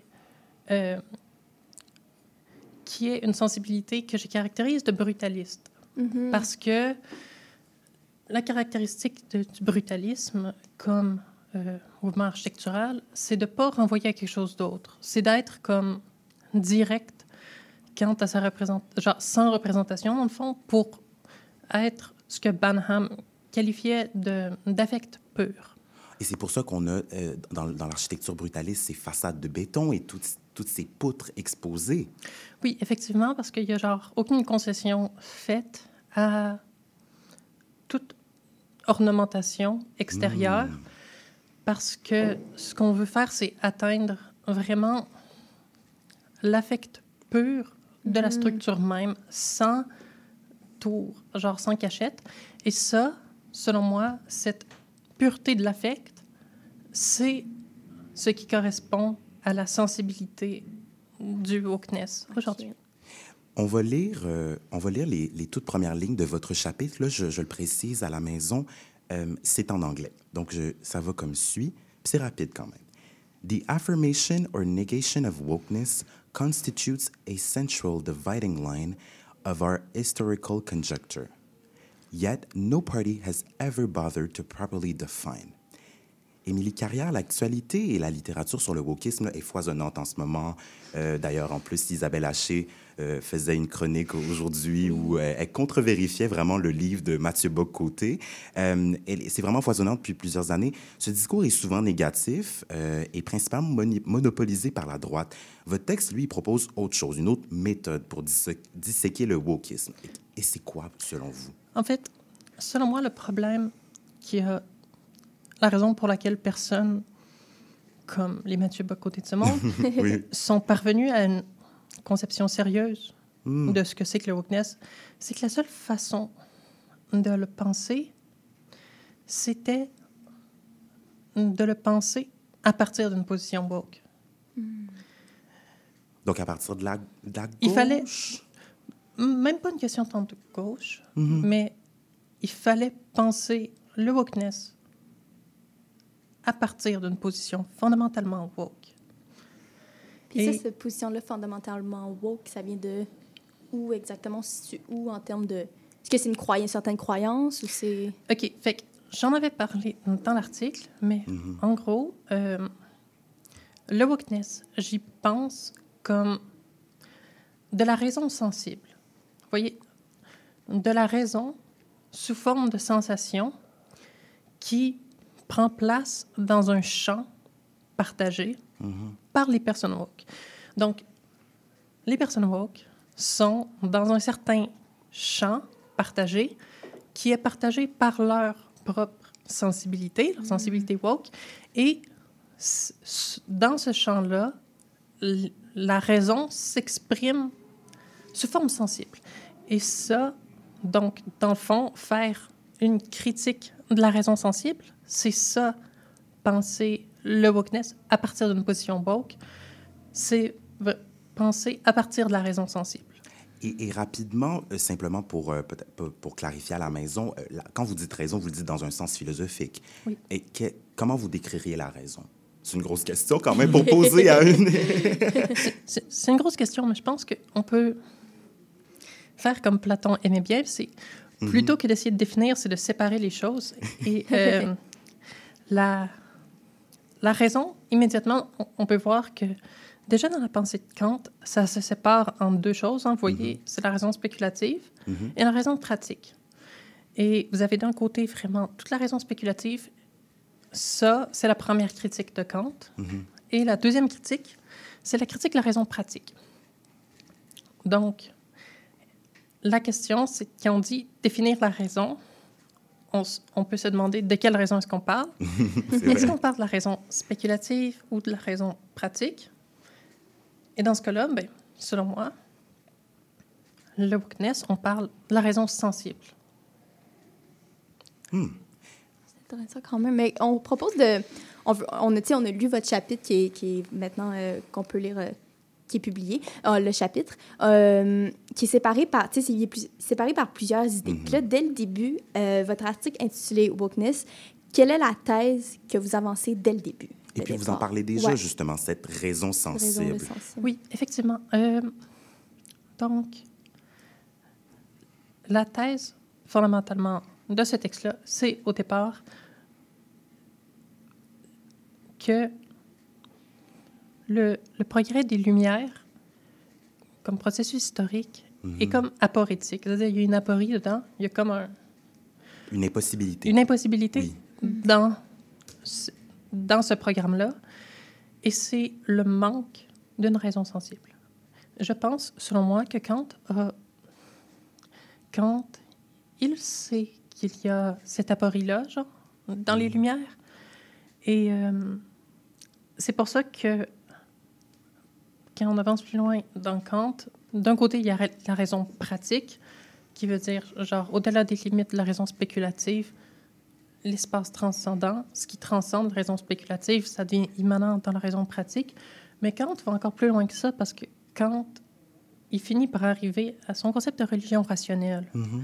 Parce que, pour Kant, la religion, c'est un peu ça, c'est de la raison sensible. Hein. C'est comme, c'est du contenu rationnel exprimé sous forme sensible. Mm-hmm. C'est très intéressant okay. quand même, ça. Oui. Okay. Ouais. C'est pour ça que Kant, souvent... Par exemple, quand, quand Kant parle de sa notion euh, du mal radical, okay? Kant, mm-hmm. il va faire... Il va dire... Voyez, dans la Bible, il parle de ça. Dans la Bible, il parle du péché originel. Or, dans la Bible, c'est situé dans le temps. C'est vrai. On, on dit... Puis Kant, il dit... Ben, c'est parce que c'est comme une narration. C'est une histoire. Ça veut rendre sensible... un contenu rationnel, et ce contenu rationnel-là, c'est ce que Kant appelle le mal radical, qui est l'intérêt de soi, qui, selon lui, corrompt toutes les décisions après, de façon que, mmh. genre, même des, des actions qui peuvent sembler bonnes peuvent, deviennent corrompues dans leur fond. C'est pour ça que Kant appelle ça du mal radical, parce que mmh. radical, dans le sens la racine. La racine. Oui, oui, oui, la genre, racine, oui, oui. C'est ça. Donc, et Kant dit, ben... Ce que les chrétiens ont compris, qu'ils nous ont expliqué sous forme de, de raison sensible, c'est qu'il y avait un seul péché qui était à l'origine de tous les péchés, mais eux, ce qu'ils ont fait, c'est qu'ils l'ont mis dans le temps. Alors qu'en fait, selon Kant, c'est juste un péché qui est immanent, dans le sens qui existe de façon continue à tout moment et qui est comme la condition de possibilité du mal. Mm-hmm. Mm-hmm. Et, et dans, dans le début, de, dans, le, dans le premier chapitre, en fait, vous faites la première distinction entre, entre universalisme et, en fait, entre universal, universalisme et universalité. Excusez-moi. Oui. Euh, la deuxième, c'est sujet et non-sujet. Et la troisième, c'est identité et unité. Pour comprendre votre thèse sur le wokisme, Émilie Carrière, pourquoi est-ce qu'il faut faire ces distinctions-là? OK. Premièrement, je pense qu'une des thèses les plus importantes, en tout cas en ce qui a trait genre, au passage avec les distinctions, mm-hmm. euh, c'est la différence entre universalisme et universalité. Oui. Alors, parce que cette différence-là, fondamentalement, pour moi, c'est un des trucs les plus importants, puis ça rejoint, désolée de citer les noms, mais la critique que Schürmann fait euh, dans les années quatre-vingt de ce qu'il va appeler, genre, toute constitution ontologique, puis l'universalisme, dans le fond, c'est quand on prend un, un être mm-hmm. Mm-hmm. ou quoi que ce soit et on le met dans une position transcendante. On le met comme... Là, j'emprunte le langage avec des grands guillemets de Schürmann. On prend un être et on le met dans la position de l'être. Vous voyez? Et un être, on le met dans la position. Et ça, c'est une usurpation. Oui, oui. Ça, c'est genre une peu oui, usurpation. C'est un bon mot, usurpation, c'est ouais. vrai. Et là, euh, la différence entre universalisme et universalité, c'est que, comment je décrivais l'universalisme, c'est de prendre quelque chose, c'est de prendre quelque chose de conditionné puis le mettre dans la place de l'inconditionné, ou bien de prendre une identité quelconque et le mettre dans une position transcendante. Alors que je disais, ça, c'est l'universalisme, qui est toujours, c'est ça, une usurpation, alors que de l'autre côté, on a la réelle universalité, qui est vraiment l'universalité de la différence. C'est, mmh. et non pas que... C'est pas une... C'est pas une identité mmh. qui est mise dans une position universelle, c'est la différence okay. qui est donnée comme universelle. Comme une, une différence infinie, un peu. Donc, okay. mmh. ah. Appliquée à tous. Est-ce qu'on peut, est-ce qu'on peut dire ça? Peut-être appliquée à tous? Mmh. La partie euh, subséquente, vous l'avez, subséquente, vous l'avez tirée. La grandiose aporie des Lumières, euh, Lumière au sens de courant philosophique, euh, donc Jean-Charles Rousseau ou Kant. C'est, quelle est, c'est quoi cette aporie et qu'est-ce qu'elle amène à la wokeness? OK, ça, c'est super intéressant. OK. euh, OK, cette aporie-là, dans le fond, son truc, c'est que... c'est, je pense que Kant s'en est rendu compte aussi, c'est que, dans le fond, le... quand vous supposez...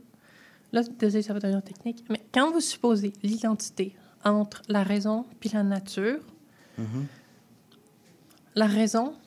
entre dans une espèce de processus de rationalisation illimitée de la nature, un processus qui, comme, devient irrationnel. Mm-hmm. Et en fait, c'est l'incapacité à la raison de se limiter, c'est la, ça la fait tomber dans l'irrationalité.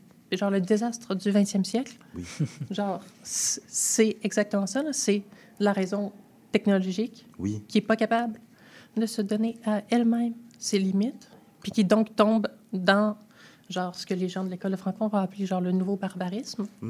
Mmh. Donc, on pense, là, quand vous dites raison technologique, on, est-ce qu'on peut penser euh, à l'intelligence artificielle, les réseaux sociaux, l'in- l'Internet? Non, pas vraiment ça. Vraiment, euh, le, par exemple, la, la crise climatique mmh. et mmh.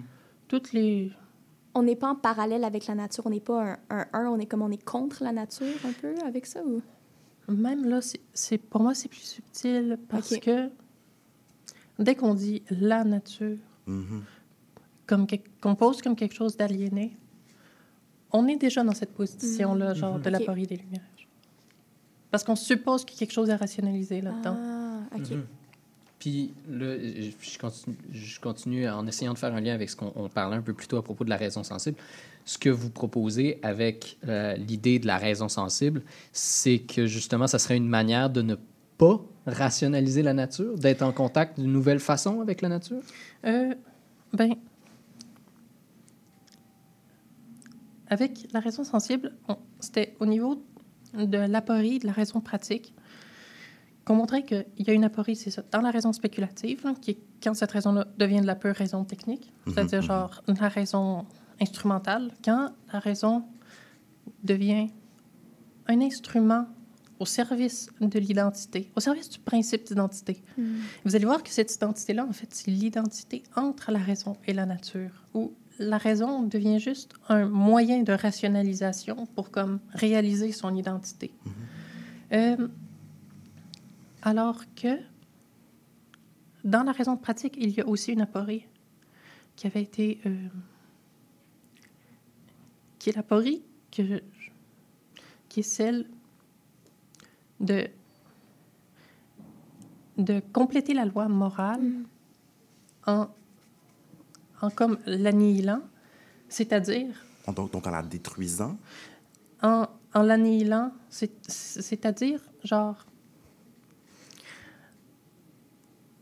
En, univers, en, en rendant universel, mm-hmm. en transformant l'annihilation en impératif catégorique. C'est-à-dire, par exemple, le meurtre de masse pensé dans une logique d'autodestruction.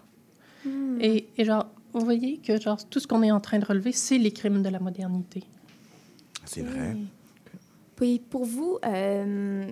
Vous nous avez dit au téléphone pour que, que pour vous, deux exemples excellents pour définir la wokeness, c'est le film Avatar deux et la série Wednesday. Oui, euh, pourquoi ces œuvres de la culture populaire, vraiment connues internationalement, sont pour vous des œuvres par excellence pour euh, définir le, la wokeness? OK, surtout le brutalisme woke, je dirais. Oui, oui, oui. Parce que, en fait, si vous regardez... Euh, Excusez-moi, ma voix est maganée, je suis un peu enrhumée. Oh, c'est correct. Oh, tout le monde hey, est malade, court, c'est pas. Hein? Sainte-Catherine-Saint-Loup en fait les frais. Oh, oui. C'est bien correct. Prochaine semaine, ça va être nous autres. Dis pas ça! Non, c'est ça. Je me suis demandé si j'allais mettre un masque aujourd'hui. Mais... oh, t'es, t'es fine de penser à ça. OK, mais parce que quand vous regardez... Je vais donner l'exemple de Wednesday. Okay. Oui. Mm-hmm. Euh... Cette série de Tim Burton, là, je, ouais. je rappelle pour tout le monde à la maison, ouais. Ce qui est excellent, c'est quand vous regardez les personnages de Wednesday et le personnage de Enid, c'est des personnages qui ont comme pas de subjectivité, genre. Mm. C'est des personnages qui sont juste une certaine intensité, puis il n'y a pas d'explication. Genre, il n'y a pas de origin story de Wednesday, genre, elle n'a pas genre un hidden trauma. Mm. Oui, oui, c'est vrai. Elle est juste de façon genre unapologetic elle-même. Sans s'excuser, sans s'excuser, ouais. C'est ça, sans s'excuser. Ouais. En fait, ce qu'elle est, c'est une certaine sensibilité. C'est pas un sujet, en fait. Le personnage de Wednesday, si vous voyez, c'est pas, c'est pas un sujet. Hein. Elle, elle est vraiment pas mmh. dans le sujet. Elle est pas dans l'objet non plus. Elle est vraiment dans une certaine sensibilité. Puis on le voit aussi avec Enid, genre qui est, qui est exactement comme ça. Elle, elle est exactement le contraire de Wednesday. Mais encore là. Si c'était un truc non brutaliste, on s'attendrait à ce que ça soit genre une façade qui cache mm-hmm. genre un truc plus profond qui la travaille. Genre. Mm-hmm. Mais vu que c'est un truc woke brutaliste, c'est rien de ça. C'est genre, ça ne renvoie jamais à un second degré. Genre, il n'y a rien au-delà du plan de sensibilité mm-hmm. sur lequel ces personnages-là avancent. Okay. On l'a tel quel, puis la voici, la c'est voilà, ça. c'est ça. Okay. Puis il n'y a rien d'autre à, au, au-delà okay. de ça, puis c'est ça. Et d'une certaine manière, là, si je pense à ça, c'est que vous brisez un peu cette, cette, euh, cette binarité euh, sujet-objet euh, pour, ven- pour venir mettre quelque chose qui, qui est de la part de l'entre-deux, cette sensibilité-là. Est-ce que, oui. est-ce que vous seriez d'accord avec ça? Bien, oui, je serais, je serais vraiment d'accord avec, ce, avec cette affirmation-là. Mm-hmm. Euh, vraiment, c'est pour ça que si vous, vous avez peut-être remarqué dans le premier chapitre que je passe pas par le sujet.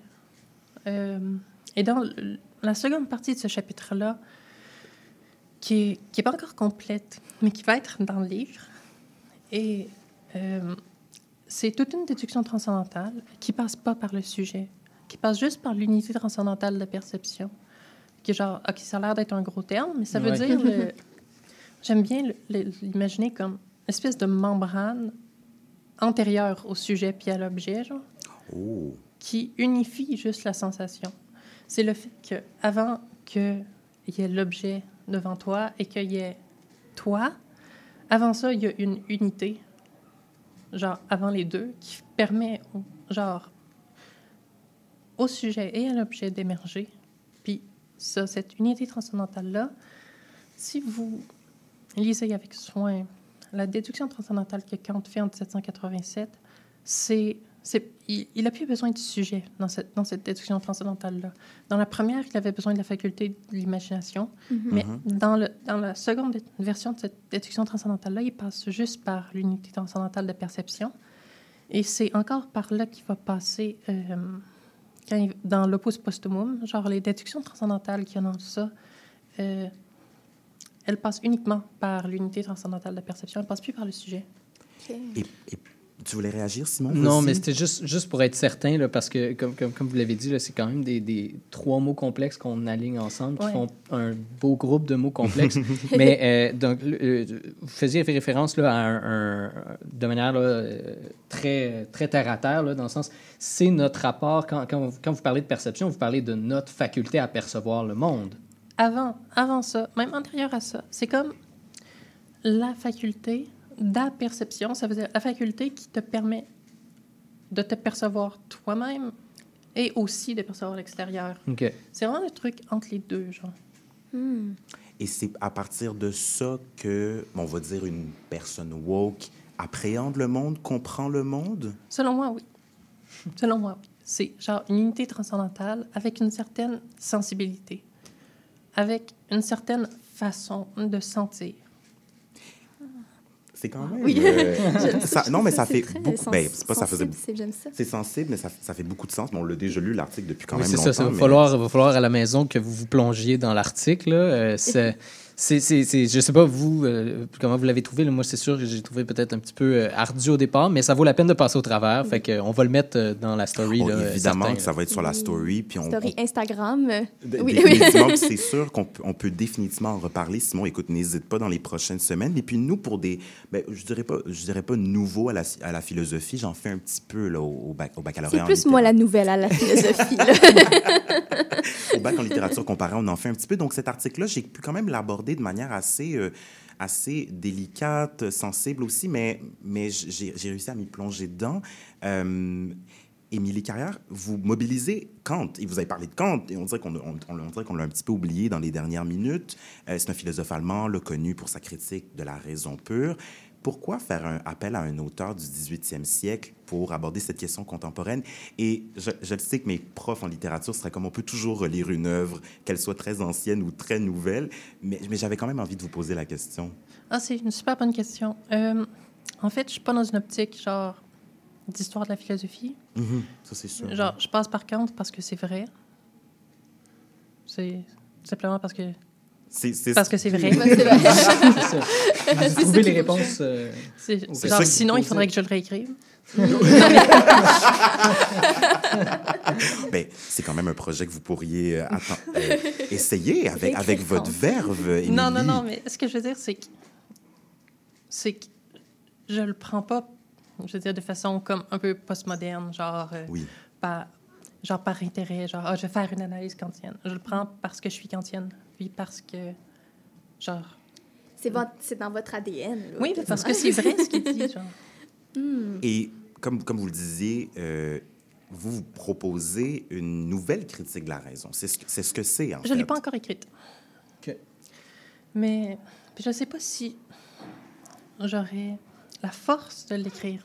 Oh. Mais il y a une critique de la raison sensible à écrire. Effectivement, c'est, c'est genre est-ce qu'on nécessaire. Peut, est-ce qu'on peut vous demander pourquoi ce serait difficile de l'écrire?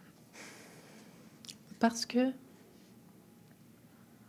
quand on fait une critique de la raison, que ce soit une critique de la raison pratique ou spéculative, mm-hmm. fondamentalement, ce qu'on essaie de faire, c'est déterminer dans quel champ est-ce que cette raison-là peut s'appliquer de, en restant rationnel. Genre, c'est quoi? Jusqu'où est-ce que cette raison-là peut s'appliquer en restant rationnel? Ensuite, vous voulez aussi comprendre c'est quoi la structure de cette raison-là par rapport, par exemple, dans la raison spéculative, à la structure de l'entendement humain. Mm-hmm. Et genre, ça, c'est la déduction transcendantale. C'est montrer comment les purs concepts, genre, de l'entendement s'appliquent à l'expérience. Et, genre, ces deux tâches-là, il me semble que c'est particulièrement dur dans le cas de la raison sensible d'arriver au pur concept de la raison sensible et montrer comment il s'applique. En tout cas, moi, je, je, j'ai passé un mois ou deux à y penser, puis j'étais là genre, hum, j'arrive mmh. pas à trouver. Ouais. Okay. Euh, ben, Émilie, on s'en vient en, vers la vers la fin de votre article, euh, y a une, vous finissez euh, de manière plus poétique, voire littéraire. On, je vais la lire en anglais. Wokeness will make the earth into what it was always meant to be, a paradise among the stars, the meaning of the universe. Pourquoi terminer votre argumentation philosophique par un passage aussi poétique, aussi Imagé. Imagé, puis euh, positif, on peut.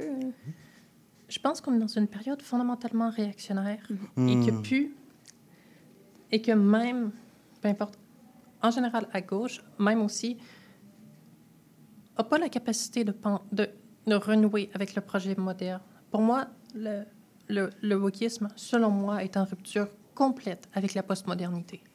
C'est un retour au projet de la haute modernité, genre clairement. Là. Et vous le dites là, d'un point ferme, là, oui. je vous vois. non, non, non, mais genre, parce que c'est vraiment, c'est le retour à une conception proprement moderne, moderniste mm-hmm. de l'histoire, comme quelque chose de, et de la société humaine comme quelque chose de perfectible. OK. Et genre, mais ce qui est super fascinant, c'est que c'est plus historique. Vous voyez, le... le Le, le wokeness, c'est pas historicisant, genre comme truc. C'est comme un modernisme débarrassé de l'historicisme. On peut pas mettre d'histoire dans sa généalogie, si je peux dire. Non, on peut pas vraiment faire la généalogie du wokeness. Okay. Et c'est ouais. pour mm-hmm. ça que le wokeness a la capacité à relire toute l'histoire avant. avant. Toute l'histoire est réinterprétée à l'aune du wokeness. Et toute l'histoire passe au tribunal du wokeness. parce que, non, parce que le wokeness, c'est transhistorique. Vous voyez, quand on peut plus aujourd'hui s'empêcher De, de relire des textes, de, par exemple des Romains, je sais pas, mm-hmm. et de les lire en regardant si c'est woke ou pas. Genre, c'est comme ça qu'on lit aujourd'hui des textes, parce que le, le wokeness, c'est, une, c'est, c'est comme progressiste, mais anhistorique en même temps. Donc, ça recouvre toute l'histoire d'un coup. Mm. Émilie, merci beaucoup pour ces merci réflexions. dis-je, pertinente, nécessaire parce qu'on a pris le temps de vraiment, on, on a vraiment pris le temps d'aller oui. en profondeur et de parler de philosophie à la radio. On trouvait ça important, oui. euh, moi parce et Catherine. C'est un mot qu'on entend tellement, mais on ne sait pas nécessairement la définition. C'est souvent beaucoup de stéréotypes avec ce mot-là. Oui, fait. Donc, puis euh... merci. Vous l'avez fait avec, avec, avec tact et, et brio.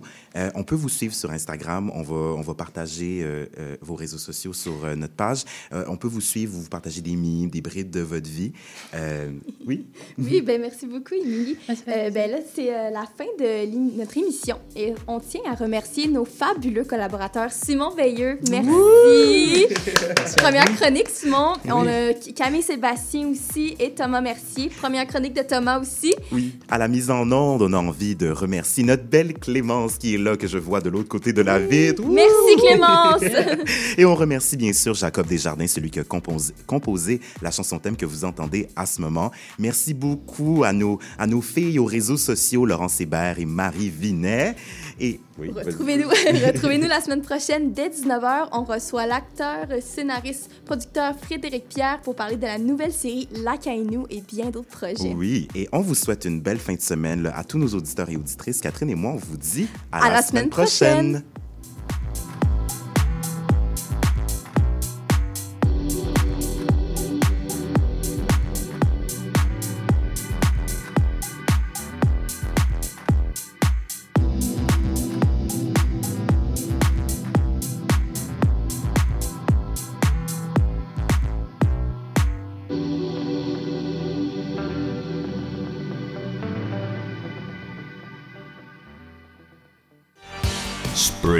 Et Spandex, tous les hits des années quatre-vingts.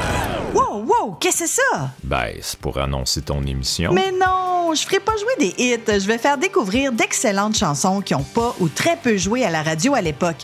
D'ailleurs, tu devrais aimer ça, je pense. OK, reste en ligne, cours la chance de gagner un voyage à Vegas avec Kat de tes chums. Eh, bo boy. Spraynet et Spandex les mardis de seize heures à dix-huit heures et en rediffusion les samedis de vingt et une heures à vingt-trois heures sur C I B L cent un virgule cinq F R. Le balado Les solutions climatiques de la C O P Carbone a pour objectif de lutter contre les changements climatiques, une conversation à la fois. On s'engage à réfléchir, à sensibiliser et à agir ensemble une fois par mois, jeudi onze heures. Chaque dimanche, dès dix-sept heures, c'est votre rendez-vous trad qui commence avec l'affaire à l'entrade. Des classiques, des nouveautés, tout ce qui a forgé et qui fait l'univers de la musique traditionnelle québécoise d'hier et d'aujourd'hui. L'affaire est dans le trad, le dimanche de dix-sept heures à C I B L. C I B L.